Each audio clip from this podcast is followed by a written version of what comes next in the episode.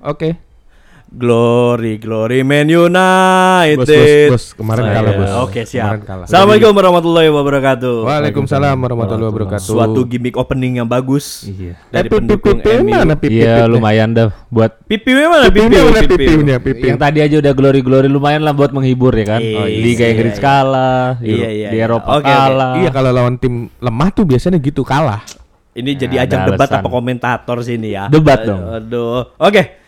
Balik lagi di Pak Boy Sport. Hari ini kita membahas tentang hasil pertandingan antara eh, Arsenal dan Manchester United yang Berhasil dimenangkan. ya oke berhasil dimenangkan oleh Arsenal akui lah ya. dengan gol semata wayang dari Titik putih. Bau Menyan 1-0. Bagaimana nih pendapatnya Gilang sebagai supporter dari Arsenal melihat pola permainan Arsenal yang nanti hasilnya kita bisa sangkal nih. Bisa kita nih. dengar dulu pendapatnya Kita lihat dari dulu nih. Gilang bagaimana nih? Sangat-sangat happy. Ya. Dok. Orang tuh bilangnya MU menang eh Arsenal menang cuman penalti, skor cuman 1-0. Hmm.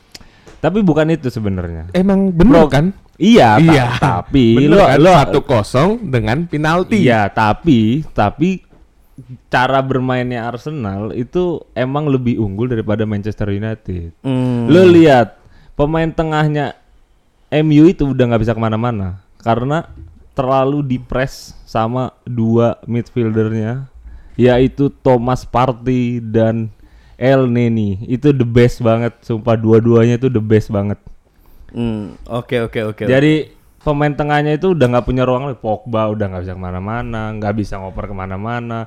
McTominay juga. Tapi memang kalau Fred dari juga. hasil pertandingan seperti yang kemarin gue bilang juga sih, eh, Manchester United lawan Chelsea ini, eh lawan Arsenal ini hampir sama seperti Manchester United lawan Chelsea.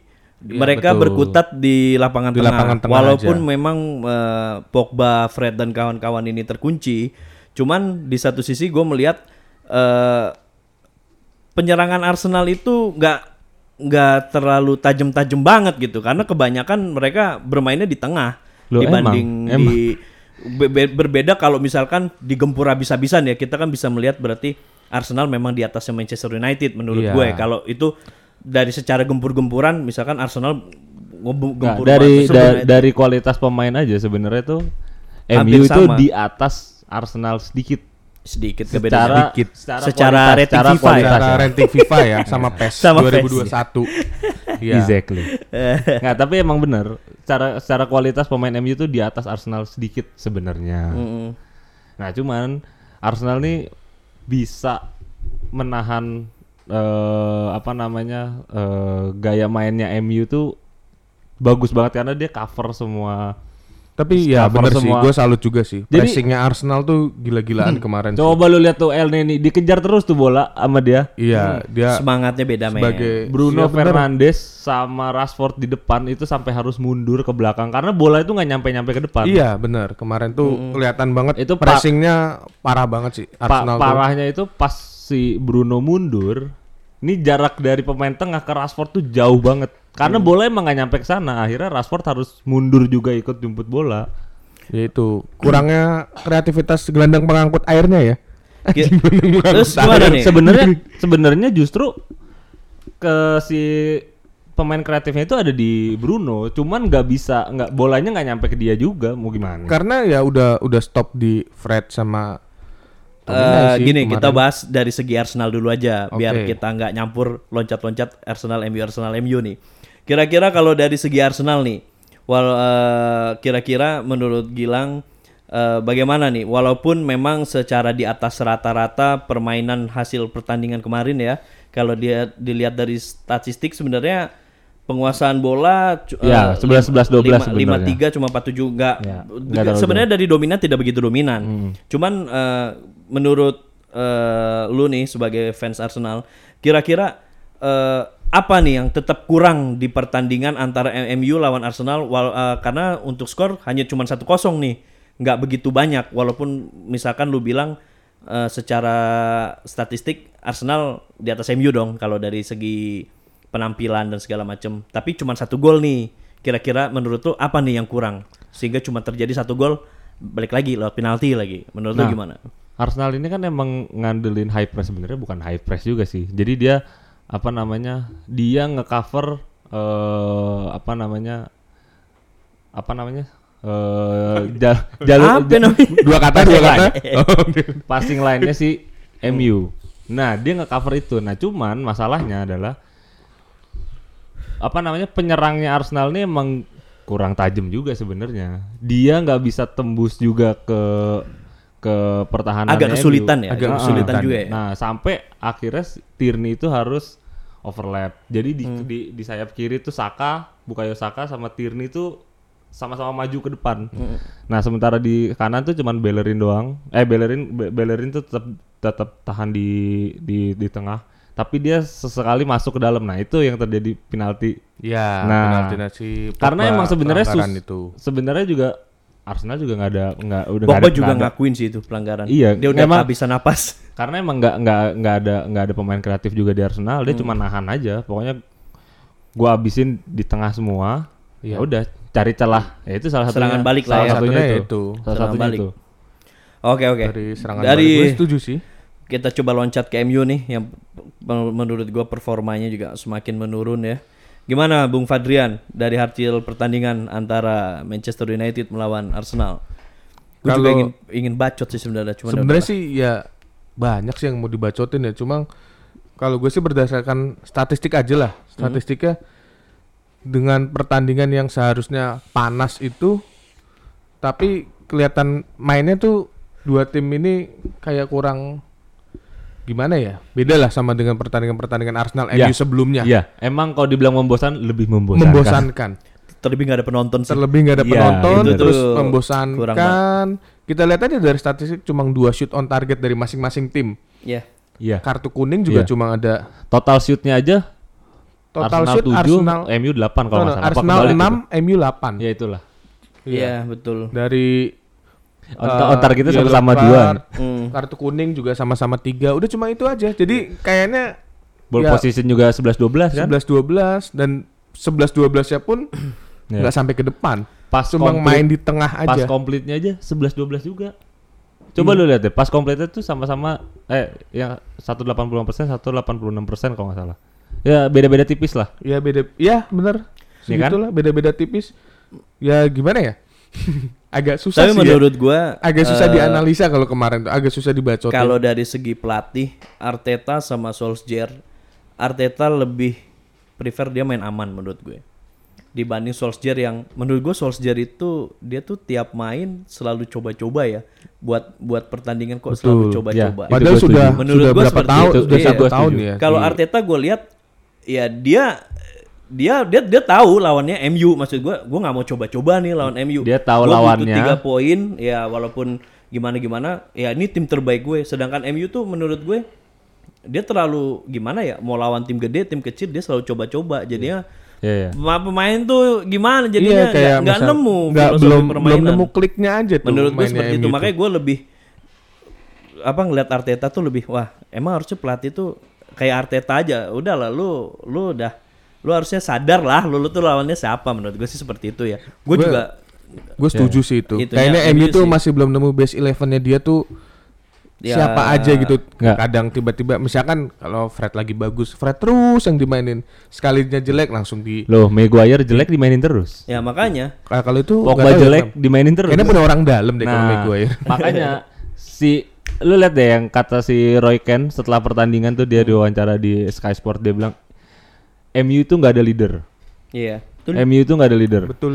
Nah, Ole itu bisa dipecat gara-gara pemainnya sendiri. Iya. Bukan gara-gara Olehnya yang jelek. sebenarnya itu udah kejadian dari udah kejadian zaman dari Mourinho juga. dari zaman Moyes malah men sebenarnya Dari Moyes juga. tapi Moyes memang jelek sih gua yang seperti tadi pas off record kita bilang eh dari zaman Van Hal tuh sebenarnya gue sebagai fans United nggak setuju Van Hal itu dipecat menurut gue karena kan ya namanya tim lagi berkembang lagi menemukan pola permainan jadi MU tuh agak ikut-ikutan tetangganya gitu. Atau City ya? eh, nggak City juga jarang sih Chelsea lah. Chelsea. yang jelek dikit oh Ganti- Chelsea. ganti semua pelatih, tuh pelatih. ngasih ngasih gelar lu nggak ada yang nggak ngasih gelar kecuali si ah gue lupa pelatih Chelsea yang nggak ngasih itu yang jadi di Rusia siapa namanya?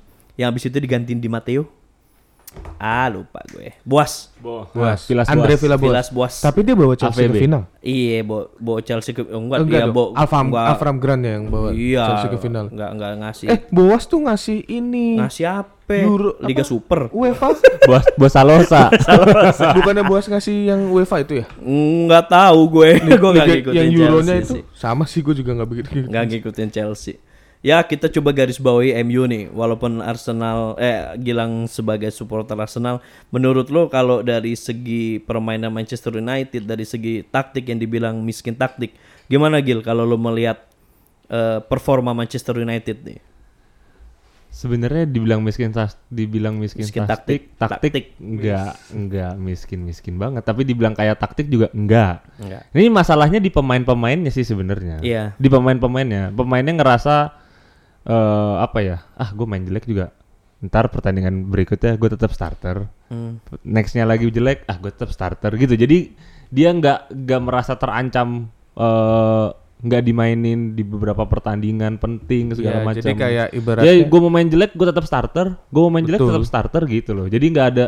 Pertama dia nggak ada dari pemainnya juga nggak ada daya juang. Persaingan antara pemainnya nggak ada ya? Iya bener. Mental sih Gitu. kayaknya. Jadi makanya makanya gue setuju banget sih yang kata Roy Keane itu tuh. Menurut gue kalaupun oleh diganti dan pelatihnya nggak bisa eh, nggak Menjinakkan bisa, ya, dalam tanda dalam tanda kutip ya. menjinakkan pemain-pemainnya sama aja menurut gue. Gimana menurut lo eh, Fadrian? Kalau gue sih sebenarnya tuh Solskjaer juga bagus taktiknya. Cuma balik lagi yang tadi Gilang bilang tuh bener. Iya. MU tuh terlalu tunduk sama pemain-pemainnya. Ya. Nah, kalau kalau boleh lompat nih ya, kalau boleh lompat itu ini sebenarnya 11-12 kayak Setien di Barcelona. Kayak gitu. Persis. Pelatihnya nggak bisa ngontrol pemain, jadinya kayak gitu. Siapa pelatih Barca? Pelatih Barca sekarang Kuman. Kuman. Iya, Nah, iya, oke. Tadi yang balik lagi ke MU ya. Mhm. Kita lihat waktu eh, beberapa pertandingan terakhir contohnya pas waktu lawan PSG terus lawan Leipzig. Leipzig, Mhm. lawan Chelsea itu sebenarnya mainnya udah bagus. Mhm. Mainnya udah bagus meskipun lawan Chelsea pun kosong-kosong Ya, cuma tapi kita itu lihat mainnya dominan bagus. ya. Iya, dominan ya mainnya waktu lawan Chelsea. Itu Apalagi loh yang- 15 menit terakhir tuh Itu yang gua kadang-kadang nggak habis pikir. Kenapa mereka itu bisa terlalu tinggi? Tahu-tahu ngedrop. Kalau ngedrop terlalu ngedrop. Ngedrop banget. Ngomong-ngomong dari PS kita loncat ke Liga Champion ya karena tadi harus ngomong PSG. Kemarin MU habis kalah lagi 2-1. Iya itu dia. Ya itu dia. Kalau dilihat dari permainannya itu lebih di bawah Itu Arsenal. lebih ba- lebih parah lagi pas Mereka lawan padahal Arsenal. sudah pakai formasi diamond yang waktu itu ngalahin PSG sama Leipzig. Leipzig. Leipzig. Tapi ya makanya gue juga nggak habis pikir juga sih mereka bisa kalah 2-1 yang di mana dua gol itu seperti gol futsal. Iya, Gak ada yang jagain bos. Oh, iya. Kita lihat waktu Gua pas ngeliat, Golden aduh. Baba ya, yang pertama tuh kan Dembaba. dari corner kick dia bisa sendiri. Ini posisinya adalah waktu itu kosong-kosong. Hmm. Kecuali posisinya lagi ketinggalan 1-0 otomatis full attack lah. Hmm. Cuma ini posisi lagi kosong-kosong corner kick bisa full attack. Hmm. Dembaba bisa sendirian di tengah itu dijagainnya sama Matic kan. Gila sih. Gua barusan, gua sih gue juga eh, bingung juga itu gimana. Gue mau nanya nih gimana pendapat lu berdua? Mungkin gak nih gara-gara juga ada kegagalan dalam transfer pemain untuk kubu Manchester United? Karena menurut gua kayak Harry Kega- Maguire pun juga kayak panik buying. Kegagalan transfer pemain ini apa nih? Kegagalan Kegagalan transfer. dalam mendatangkan pemain Siapa yang dia gagal datangin musim Manchester. ini? emang? Oh banyak Manchester dong. tuh banyak, banyak banget bos. Siapa? Isunya tuh udah banyak banget kayak Yang waktu ter- terhangat- sih jangan, jangan isu kalau misalnya yang Yang terhangat Iya siapa?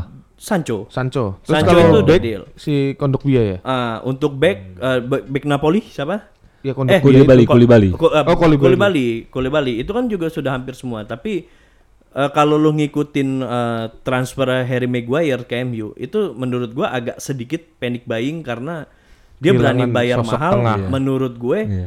ya wajar lah Maguire itu dihujat satu dunia karena menurut gua karena harga cuy. Karena harga. Karena harga. Seandainya Kalau harga harganya- dia 15 juta, dia mau Iya. kepleset di tengah Iya, bener. lapangan nggak bakal disorot. Iya, menurut gua betul. seperti itu. Iya. Makanya Karena harganya 80 juta. 80 betul bos, juta. back termahal saat ini. Plus dan dia pun ban kapten loh. Nah, itulah kemarin ada eh, siapa yang ngomong ya?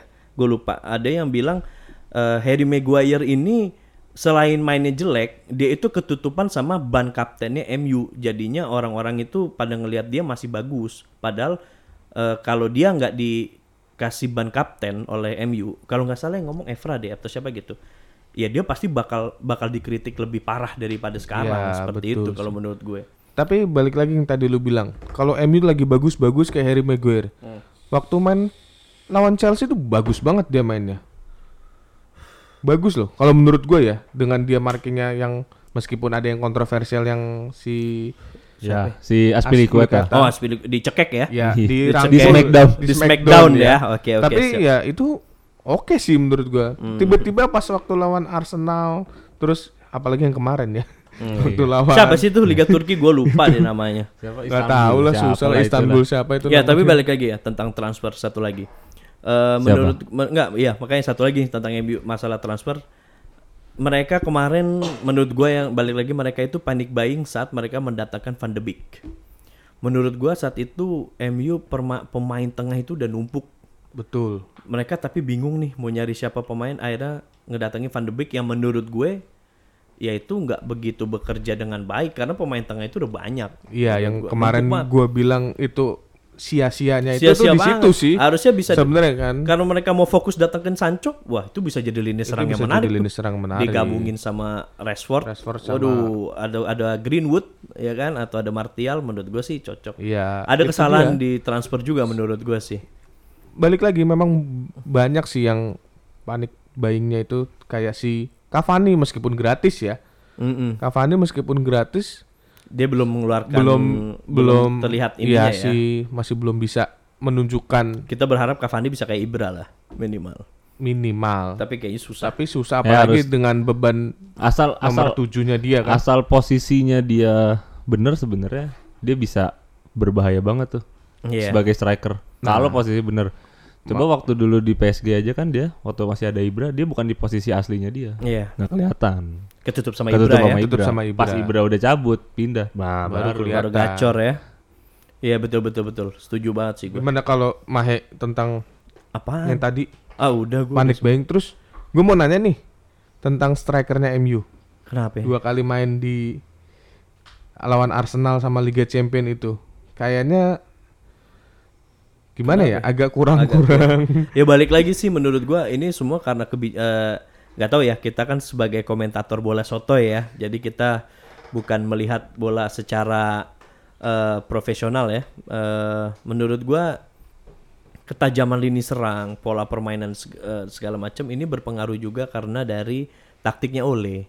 Karena ini terlalu kontras men. Waktu lawan Chelsea pola penyerangnya Pola bagaimana waktu lawan Arsenal pola nyerangnya bagaimana ini mungkin ada suatu taktik yang harus eh, dilakukan karena eh, taktiknya Ole itu sendiri menurut gue seperti itu Apa karena eh, taktik lawannya juga? Kita lihat waktu lawan eh, waktu lawan Chelsea, lawan PSG maupun Leipzig itu kan bola permainan lawannya terbuka ya. Mm-mm. Dia nggak begitu ngepres pas waktu lawan Arsenal. Arsenal tuh kan ngepresnya gila-gilaan ngepres pressingnya. banget. tapi waktu lawan Turki kemarin juga ngepres sih kayaknya Iya. menurut gue Turki dan Ar- Liga tuh Turki siapa sih kemarin main gue lupa aja namanya Tapi Si backnya siapa lah Skrtel itulah loh. Iya, Ya, backnya back back- veteran. back veteran Menurut sih. Arsenal dan eh, tim Turki yang kemarin lawan MU itu mereka termasuk yang membaca permainan MU sih. Iya. Jadi mereka dia. udah prepare banget. Mereka menurut prepare banget gila. Berarti ibaratnya sekarang tuh kelemahan MU adalah kalau lawannya pressingnya Menurut gua gila-gilaan. juga kayak back kemarin eh Tuan ZB dipasangkan sama Harry Maguire kayaknya gimana ya? Ya nggak bekerja dengan baik ya it doesn't work gitu. Jadi maksud gue nggak ah golnya lu lihat deh di mana si Tuan ZB sama Maguire itu numpuk berdua anjir jadi Iya, satu. waktu yang gol keduanya Gua ya. nggak ngerti cuman Henderson doang. Tapi Lindelof juga nggak sebagus itu. Tapi menurut eh, kalau kalau boleh banding bandingin ya lebih baik Tuan ZB dibanding eh, dipakai sama Lindelof. Lindelof. Iya, iya, iya. Karena Maguire itu larinya la- lambat, Lambat. Pertama lambat. lambat menurut gua lari. Itu suka ke kolong, ke, dikolongin, Dikolongin, terus apa, suka nutmeg, nut- nutmeg. nggak pernah lihat pergerakan lawan menurut gua tuh. Tiba-tiba Banyak kok eh, banyak sih. beberapa kom- eh, komentator bola yang profesional ya kalau kita kan abal-abal. Itu ngomong kalau eh, Maguire itu suka ninggalin posnya sebagai back. Nah sama umpan-umpan lambung yang cenderung tidak akurat operan lambungnya. Kemarin ada sembilan operan lambung yang tidak akurat dari seorang komentator bola yang ngamatin Nah itu kan maksud gue, aduh kayaknya kurang kurang sekali gitu. Ini salah satu yang harus dipikirkan baik-baik lah untuk Iya, bulan Januari. Untuk bulan Januari kayak pembelian kayak kemarin waktu lawan si liga apa klub Turki itu Luxiao juga pas gol Kurang kedua ya? kan baliknya tuh telat banget dia. Kalau Shaw udah aman, sebenarnya ada Alex Telles. Ada- ada Alex Cuman lagi Telles. kena COVID. Cuman Maguire ini loh, kita nggak punya backupannya kalau dia lagi goblok gitu. Ya.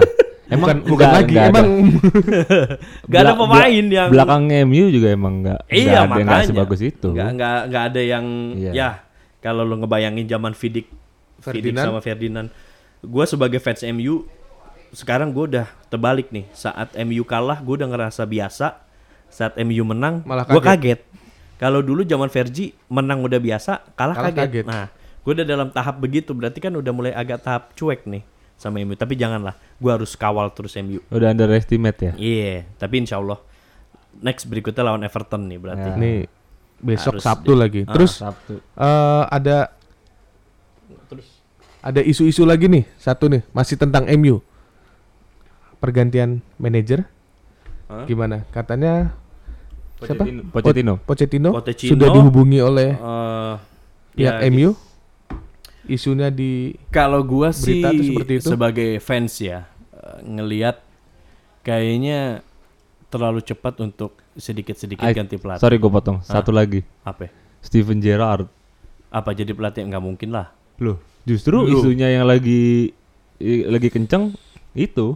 Tapi oh tapi itu udah udah tapi menurut gua nah, kalau coba lu menurut lu kalau ibaratnya kalau misalnya Gerrard Hmm? kalau misalnya Pochettino gimana, kalau misalnya Gerrard gimana? kalau Gerrard kalau sebagai pendukung MU itu berat lah ibaratnya dia Iya, kayak harus pindah kalau- agama lah Kalau Kalau dari dia segi melatih MU. bukan dari segi MU juga, dari segi Liverpool juga kayaknya wah bisa pecah dunia persilatan nanti.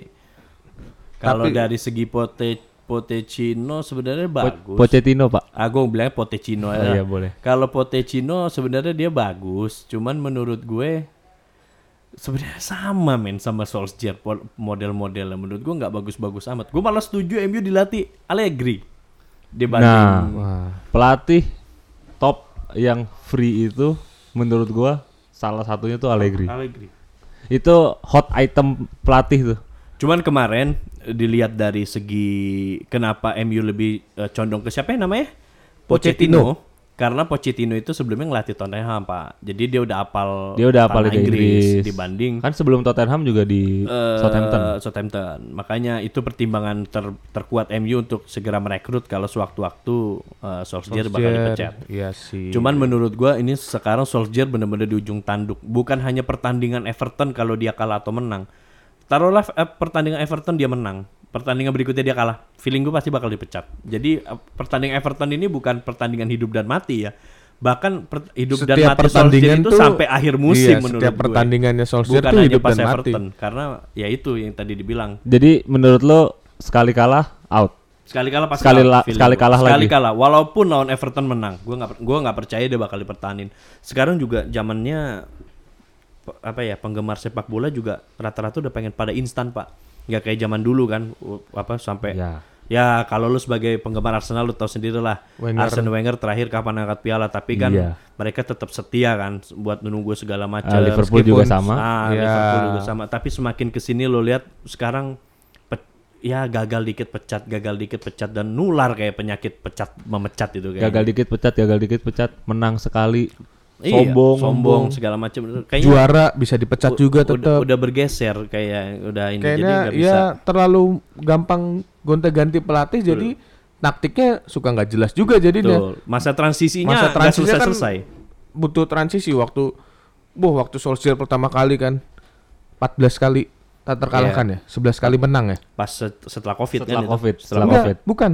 Waktu yang Solskjaer pertama kali ngelatih MU Oh. dan dia langsung dapat kontrak tuh gara-gara dia berturut-turut Oh menang kan. iya, tapi nggak nggak sampai 14 Tapi pak. abis eh, tak terkalahkan ya. Mm-mm. Tapi abis itu ngedrop jelek dikit diprotes diganti. Ibaratnya kayak nggak ngelihat hasil, Hasil sebelumnya kayak gimana. Pokoknya kalau jelek baru 2 3 pertandingan langsung isunya dipecat, diganti pelatih baru. Kayaknya itu terlalu gampang banget Hmm. Mecat pelatih Sekarang terus tuh- ganti taktik lagi. Sekarang tuh klasemen sementara dia di zona degradasi ya. hampir, Ah, hampir. hampir, Oh. hampir zona 16, Peringkat 6 15 tetap. 15 tetap. Tetap peringkat 15 tapi berjarak 3 poin dari zona degradasi. Makanya ini ini belum belum ya kayaknya untuk sekelas MU degradasi Nggak mungkin. nggak mungkin. Cuman untuk di bawah 10 besar ya mungkin-mungkin aja menurut gue. Kalau kayak gini terus. Kalau begini terus menurut gue.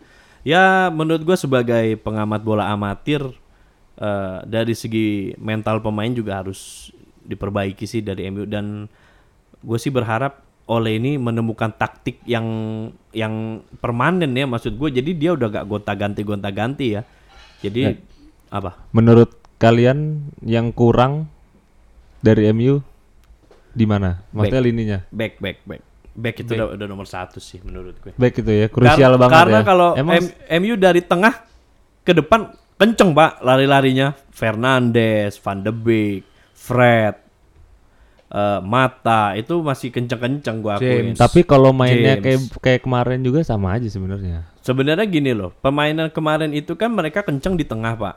Yang bikin lemah itu saat kita lagi eh, saat MU bermain di tengah, position ball eh, diambil tim lawan. Kalau tim lawan seperti yang pinter-pinter ya kayak kemarin Liga Turki, mereka itu serangan baliknya pinter loh pak. Dibanding, mohon maaf ya, dibanding Arsenal menurut gue lebih efektif ya pem- eh, tim Turki yang waktu MU kalah 2-1 itu jadi mereka pas mereka tuh jarang nguasin bola pak MU yang nguasain tapi sekalinya mereka dapat bola keteteran orang pas gol pertama 10 pemain MU di kotak penaltinya klub Turki kok Iya yang tadi gue bilang sisa Matic doang. Iya. Dan Gila, Matic pun Pak. di belakang di depannya si Dembaba. Dembaba tuh di di hampir mendekati garis tengah. Nah dia sengaja kan nggak ngelewatin. Kalau lewatin kan pasti offside kan. Dia masih di lininya si mereka Liga tuh kalau Turki itu. depannya kenceng cuman belakangnya ikutan so kenceng padahal mah nggak kenceng menurut gue jadinya Iya. begitu Kan dua golnya kemarin juga serangan balik Udah semua. serangan tuh. balik semua, Pak. Serangan balik semua. habis lah Jadi pokoknya ya berarti salah satu kelemahan MU tuh back dan bukan rata-rata golnya serangan menurut balik. gue bukan salah satu sih memang satu-satunya Memang satu-satunya di back. kalau di Kiper juga udah wah kiper kurang keren apa tuh? kiper dari segi mental pun Gea kurang apa? Dia dia dibilang Gea lagi di bawah rata-rata lah menurut gua. Ya seorang kiper kalau backnya blow on Iya bisa benar. apa? Iya benar. Ya dong. Jelek-jeleknya kiper kalau Iya. backnya bagus aman. Iya lah aman lah. Victor Valdes termasuk kiper yang terlalu dianggungkan padahal Iya. backnya aja jago. aja yang bagus. Iya. Pique ya saat itu ya.